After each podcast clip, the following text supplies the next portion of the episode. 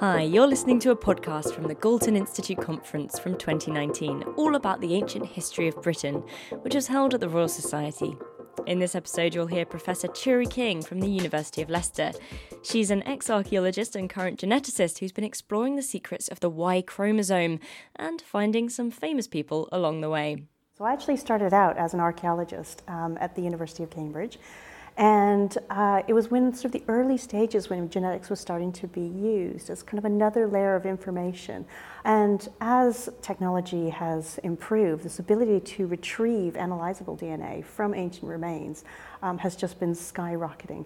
And one of the really nice things to do is to be able to look at the DNA and use that alongside archaeological evidence to build a sort of more holistic picture of what went on in the past what did DNA research look like when you first started and what does it look like now? Well, in the very, very early days, so I was actually using modern DNA to look at the past, um, mainly concentrating on the Y chromosome. And at the time, the Y chromosome wasn't thought to be terribly, well, it, it, we didn't have very many markers that we could use to distinguish Y chromosomes apart from one another. Now there's something like 82,000 different um, SNPs, so single nucleotide polymorphs and single letter differences uh, on the Y chromosome that we can use to differentiate, and that's without using sort of the, the sort of markers that are used for DNA fingerprinting. So there's, it's come on hugely. Um, we've also had next generation sequencing happen. Um, and that has meant that we are able to retrieve far more DNA out of these ancient remains, sequence larger portions of the DNA that come out of these ancient remains. So, yes, it's completely changed from when I started. And could you, could you quickly explain to me what's the Y chromosome and what, what are um, biomarkers? The Y chromosome is a section of DNA. Um, it's one of our, our 46 chromosomes, and it's part of the chromosome pair that are the sex chromosomes. So our sex chromosomes are X and Y. Women have got two copies of the X chromosome.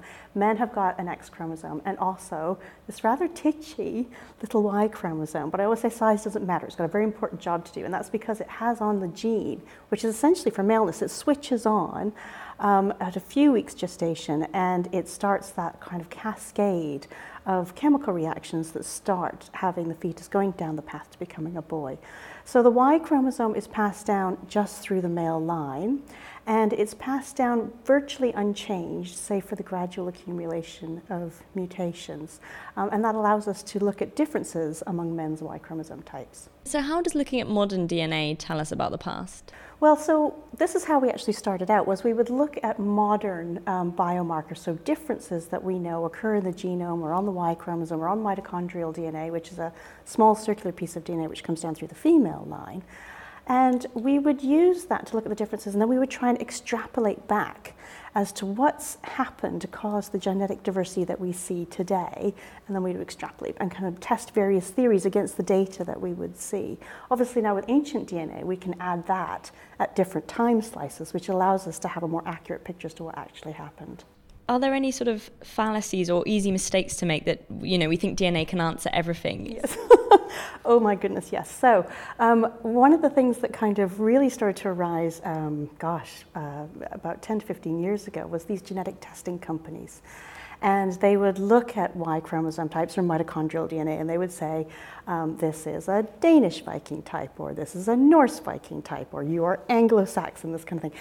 And actually, you can't do that sort of thing. You can't tie a single man's Y chromosome type to a historical cultural group because it's not like Vikings all had the same Y chromosome type. Um, you might find that there's Y chromosome types at high frequency in Norway, but you find them in other parts of Europe, so you can't guarantee it hasn't come through another route. So, yes, there's all kinds of stuff that happens with these genetic ancestry testing companies.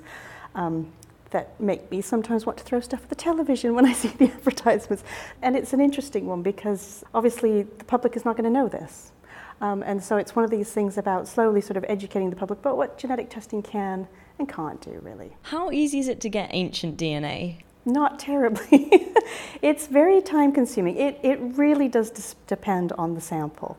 Um, and it depends on which part of the, the remains that you are sampling from. So teeth are great. And one of the things that really kicked off ancient DNA into sort of the, the stratosphere was finding it out that the petrous bone, which is part of the temporal bone inside the skull, um, it contains the most amount of endogenous, so DNA from the person per square inch sort of thing. It's very, very hard. Um, so that, if you're going to get DNA out of anything, it tends to be from that. But one of the biggest things you have to worry about is contamination. It's, you know, all you need to do is hold these remains, and you're putting your DNA all over it, which is in nice long strands. The DNA that you're getting from ancient remains is very fragmented, it's damaged, if there's anything left at all. So that's your biggest thing, contamination with modern DNA. And so it's quite a long and involved process. Um, in, you're constantly having to think about not doing anything to contaminate the remains and, and be very, very careful with the work that you're doing. Has that ever happened where someone's like actually gone through with publishing when they've accidentally sequenced themselves? Absolutely. So one of the, the most famous ones um, was one of the first cases where they, they claimed to be able to get DNA out of a dinosaur bless, and it turned out they'd actually sequenced themselves. and that actually set ancient DNA back a little bit because it was how do we know this is true? But out of it came a set of kind of real, sort of specific guidelines about making sure that ancient DNA is done properly. Yeah. Wow, it's so it's so complete. Absolutely. Um, so, what would your biggest takeaway be then about about the role DNA has to play in in looking at the past? Uh, well, I think the really important thing to take away is that DNA is one layer of information. I'm very, very big on multidisciplinary research, that it shouldn't be done in isolation. Um, for one thing, so, I mean, having been an archaeologist and then a, a geneticist, the, one of the first things I will do is go and talk to archaeologists and go, this is the sort of stuff that I'm finding. What do you think? Does this make sense from what you know? Um, and I think that's really, really important, bringing in experts from different fields to give a much wider picture, of which DNA is just one strand of that. And I believe your work has brought you into contact with quite a famous figure as well. It has. so I was the um, person who led the genetic al- analysis in the King Richard III case. Um, and I was positively assured that it would be half a day of my time because we would not find him.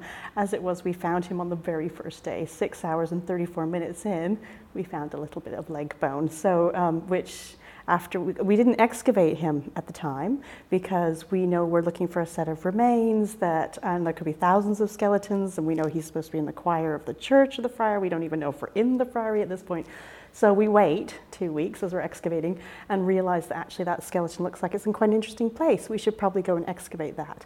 Um, and then it was a youngish male with battle injuries and severe scoliosis of the spine, all the things we knew would fit about the sort of skeleton that we were looking for. And then I led the genetic analysis for that. And what did you find from that? Oh, well, okay, so that was interesting. So what I was doing was I was looking at those two pieces of DNA that are passed down in a really simple way down through the generations. So mitochondrial DNA, female line, and Y chromosome, male line. So had living female line relatives, did that mitochondrial DNA, that matched the skeleton. Um, doing the Y chromosome, slightly different, and I knew this going in because obviously the Y chromosome that a man has is that of his biological father, who might not be the father that he thinks it is. Um, so if there'd been sort of any sort of medieval hanky-panky that had gone on, then there wouldn't be a Y chromosome match. Um, and as it was, um, there wasn't a Y chromosome match. And it was interesting because we, we didn't know where that had happened in the family tree. There's 19 generations that it could have occurred in. Um, and in those 19 generations are some interesting historical royal figures. So when we published it, we said, well, this is, this is quite interesting. We don't know where it is, but it could be potentially in these sort of areas, um, and that could have implications for the royal monarchy. And that's what the press completely picked up on. And I spent a long time going back up, back up, back up. We don't know where this has happened, um, and it doesn't have an impact on Queen Elizabeth because that was the big thing: was should be, she be on the throne? It's like, oh my goodness, what have we done? Anyway, so it was just uh, um, not totally unexpected, but it was again very interesting to see what the public and press reaction was to that. You needed a ye olde Jeremy Kyle. yes, it was. I know. it's one of the pictures I have on one of my slides is a picture of the Queen in front of Jeremy Kyle. it did go a little bit crazy. and, and, just lastly, that's not the only thing you found on that dig, is it? Um, yes, I actually uh, found my husband. So uh, he was the cameraman who was filming on the very first day and, um, and was asking me, So, do you think you'll find Richard III? Um, and we became friends and we got married last year. Congratulations. Thank you. You never know what you'll find on a dig. That was Professor Turi King from the University of Leicester speaking to me at the Galton Institute conference at the Royal Society in London. You can find out more about the Institute and watch short videos from other conference speakers online at galtoninstitute.org.uk. This podcast was produced by me, Georgia Mills, for First Create the Media. And the music was Drops of H2O by Jay Lang, which was licensed under the Creative Commons Attribution License. Thanks for listening.